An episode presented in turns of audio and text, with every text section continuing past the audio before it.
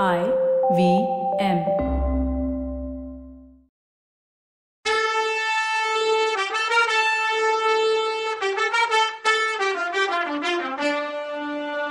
வணக்கங்க. நான் கவிதா பேசுறேன்.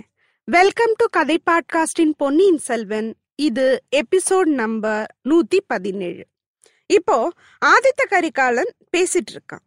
எப்ப ஒரு ஆம்பளை மூடு பல்லக்கில் ரெண்டு பக்கத்துலயும் திரைய போட்டுக்கிட்டு பயணம் பண்றானோ அப்போ ராணியும் அதே மாதிரி பயணம் பண்ணா வேற மாதிரி நினைக்க தோணுதில்லைன்னு சொன்னாரு. அதுக்கு பார்த்திபன் இளவரசே சக்கரவர்த்தியோட பேரனும் கண்டராதித்தரோட திருமகனுமான மதுராந்தக தேவர் எதுக்காக மூடு பல்லக்கில் பிரயாணம் பண்ணணும்? எனக்கு புரியலையே அப்படின்னா. அதுக்கு கரிகாலர் அது ஒரு காமெடியான ரீசன் தான். மதுராந்தகன் மூடு பல்லக்கில் ஏறிக்கிட்டு ஊர் ஊரா போய் தன் கட்சிக்கு பலம் தரட்டுறானா அப்படின்னாரு. எதுக்காக பலம் திரட்டணும் அப்படின்னா பார்த்திபன் எதுக்காகவோ? என் அப்பாவுக்கு அப்புறம் சோழ சாம்ராஜ்யத்துல ஏறத்துக்கா இருக்கும். எப்படி இருக்குது கதை? சில மாசத்துக்கு முன்னாடி ஒரு நாள் இந்த கடம்பூர் மாளிகைக்கு கூட அவன் அப்படி மூடு பல்லக்கில் ரகசியமா வந்தானாம் நடு ராத்திரியில சதி ஆலோசனை கூட்டம் ஒண்ணு இங்க நடந்துதான் பார்த்திவேந்திரா திருக்கோவிலூர் தாத்தா இத சொல்லும்போது நீ பக்கத்துல தானே இருந்த? மதுராந்தகனுக்கு சிம்மாசனம் ஏறுறதுக்கு உள்ள ஆசையில அவசரப்பட்டு என் அப்பாவை கொஞ்சம் சீக்கிரமாவே சொர்க்கத்துக்கு அனுப்புனாலும் அனுப்பிடுவான்னு சொன்னாரே.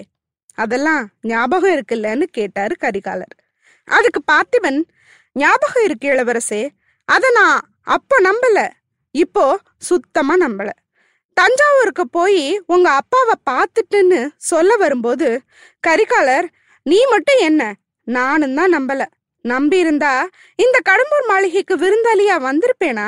அப்படின்னு சொல்லிட்டு எதையோ நினைச்சுக்கிட்டவர் மாதிரி சிரி சிரின்னு சிரிச்சார். கடம்பூர் சம்புவரையர் தொண்டையை கணச்சுக்கிட்டு இளவரசே மலையமான் வம்சத்துக்கும் எங்க வம்சத்துக்கும் நீண்ட கால பகை இருக்குங்கிறது உங்களுக்கு தெரிஞ்சிருக்கும்னு இழுத்தார். ஏன் தெரியாம? என்ன அந்த விரோதத்தை பத்தி சங்க புலவர்களே சொல்லியிருக்காங்களே? கொல்லிமலை வல்வில் ஓரிய மலைமான் திருமுடிக்காரி சண்டையில கொன்னான். வல்வில் ஓரி உங்க வம்சந்தானே அந்த பகை தானே இன்னும் மனசுல வச்சுட்டு இருக்கீங்கன்னாரு. கோமகனே வல்வில் ஓரியோட சொந்தக்காரன் அதியமான் நெடுமானஞ்சி திருக்கோவலூர் மேல படையெடுத்துட்டு போய் அந்த ஊரையே அழிச்சிட்டான். மலைமானோட முள்ளூர் கோட்டையும் மட்டும் ஆக்கிட்டான்னு அவசரமா பதில் சொன்னாரு. சம்போரையரே அதியமான் மட்டும் இந்த காரியத்தை செய்யல. என் வம்சத்துல வந்த கிள்ளி வளவனும் சேர்ந்துதான் இந்த வெற்றி கிடைச்சது. சரி அந்த பழைய கதையெல்லாம் இப்போ எதுக்குன்னாரு ஆதித்த கரிகாலர். இல்ல இளவரசே நாங்க மறந்துட்டாலும் மலைமான் மறக்கல. ஏதாவது எங்க மேல குத்தம் சொல்லிக்கிட்டே இருக்காருன்னாரு. நான் தான் சொன்னேனே கிழவருக்கு வயசாயிடுச்சுன்னு அதனால புத்தி தடுமாறுது. நான் இங்க இருக்கும்போது எனக்கு ஆபத்து ஒன்றும் வரக்கூடாதுன்னு பாதுகாத்துக்கிறதுக்காக பெரிய படைய திரட்டிட்டு வராம இருக்கணுமேன்னு எனக்கு கவலையா இருக்குன்னாரு கரிகாலர். இளவரசே அப்படி ஏதாவது உங்களுக்கு சந்தேகம் இருக்குன்னா அப்படின்னு முழுக்க முடிக்க முடியாம தடுமாறினாரு சம்புவரையர். எனக்கு சந்தேகமா? இல்லவே இல்லை. மலையமானோட எங்க உறவு ரெண்டு தலைமுறையா தான் இருக்கு. ஆனா பழுவேட்டரையரோட எங்க உறவு ஆறு தலைமுறை. பழுவர் பாட்டனே இங்க வந்திருக்கார். அவர் சோழ வம்சத்துக்கு எதிராக ஏதாவது செய்வாருன்னு நினைக்க எனக்கு என்ன பைத்தியமா பிடிச்சிருக்குன்னு சொல்லி சிரிச்சார். பழுவேட்டரையர் இப்போ கம்பீரமா பேச ஆரம்பிச்சார். இளவரசே சோழ வம்சத்துக்கு விரோதமா நான் எதுவுமே செய்ய மாட்டேன். இது சத்தியம். தர்ம நியாயம் இல்லாம நான் எப்பவுமே எதுவுமே பண்ண மாட்டேன். இது சத்தியம் சத்தியம்னாரு. அதுக்கு கரிகாலர் ஆமாமா தர்ம நியாயம்னு ஒன்று இருக்கு. அதை பத்தி உங்ககிட்ட பேசணும். அதுக்கு தான் நான் இங்க வந்தேன். வேட்டைக்கு போற நேரமும் கூத்து பார்க்குற நேரமும் என்ஜாய் பண்ற நேரமும் போக கொஞ்ச நேரம் தர்ம நியாயத்தை பத்தி கூட பேசலாம். இந்த அரண்மனையில நானும் என் ஃப்ரெண்ட்ஸும் எங்க தங்க போறோம் அப்படின்னு கேட்டார். அதுக்கு சம்போரையர் ஐயா உங்களுக்கும் பழுவூர் அரசருக்கும் பின்னாடி இடம் ஒதுக்கி இருக்கோம் மற்ற சிற்றரசர்கள் வராங்க அவங்களுக்கு முன்னாடி எங்க கூட இடம் கொஞ்சம் ஒதுக்கியிருக்கோன்னார். ஓஹோ இன்னும் சிற்றரசர்கள் வர்றாங்களா? அப்படின்னு கேட்டாரு கரிகாலர். ஆமா உங்களை இங்க பார்த்து பேசுறதுக்கு சுத்தி உள்ள குறுநில மன்னர்கள் எல்லாருமே வர்றாங்கன்னாரு. வரட்டும் வரட்டும் எல்லாரும் வரட்டும். யோசிச்சு முடிவெடுக்க நல்லா இருக்கும். மதுராந்தகனோட சதியாலோசனை எல்லாம் இருக்கட்டும். நானே உங்க கூட சேர்ந்து ஒரு சதி பண்ண போறேன். அதுக்கு இந்த இடம்தான் சரின்னு ஒரு குண்டை தூக்கி பெருசு ரெண்டு பேர் மேலையும் போட்டாரு. சரி அந்த குண்டு என்னன்னு அப்புறமா பாத்துக்கலாம்.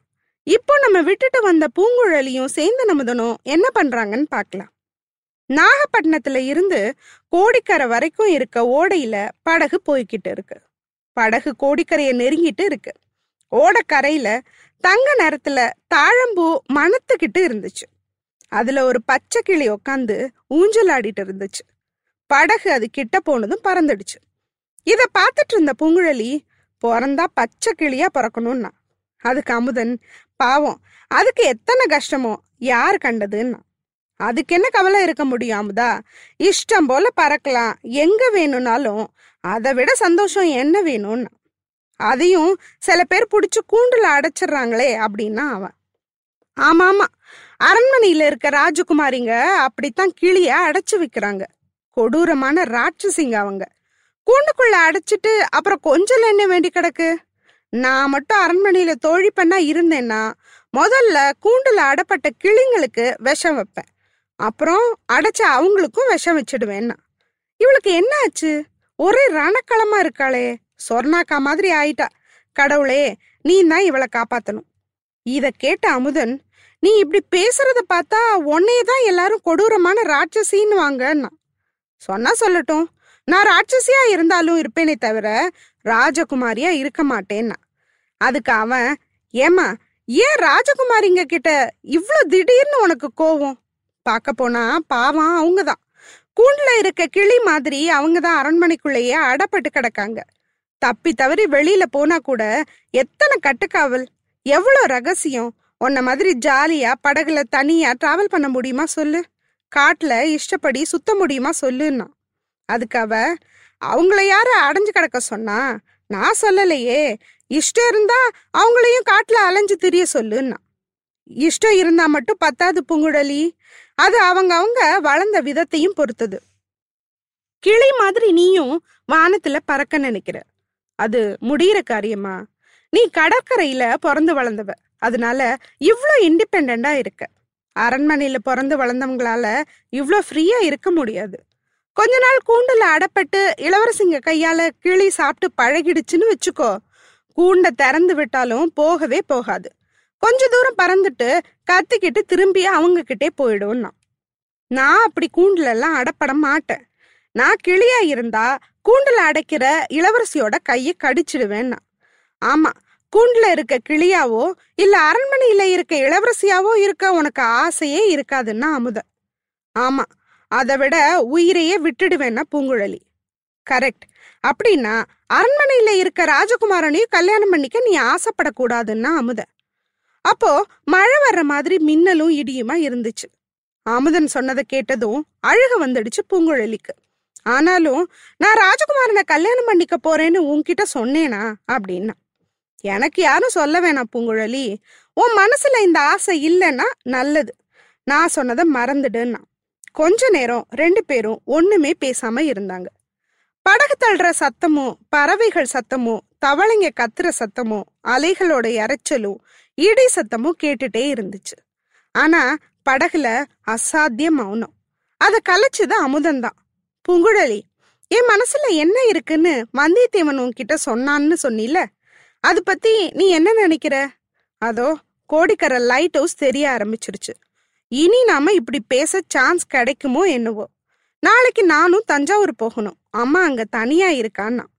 அதுக்கு பூங்குழலி வந்தியத்தேவன் ஏன் உன் விஷயத்தை என்கிட்ட சொல்லணும்? உனக்கு வாய் இல்லையா? அப்படின்னு கேட்டா. சரி நானே கேக்குறேன். என்ன கல்யாணம் பண்ணிக்கிறியான்னு கேட்டான் அதுக்கு அவ எதுக்கு கல்யாணம் பண்ணிக்க சொல்லி கேக்குறன்னு கேட்டா. உன் மேல ரொம்ப ஆசை இருக்கு அதனாலதான் ஆசை இருந்தா கல்யாணம் பண்ணியே ஆகணுமா என்ன? அப்படின்னு கேட்டா அப்படி ஒன்றும் அவசியம் இல்லை. ஆனா எல்லாரும் அப்படித்தானே கல்யாணம் பண்ணிப்பாங்க?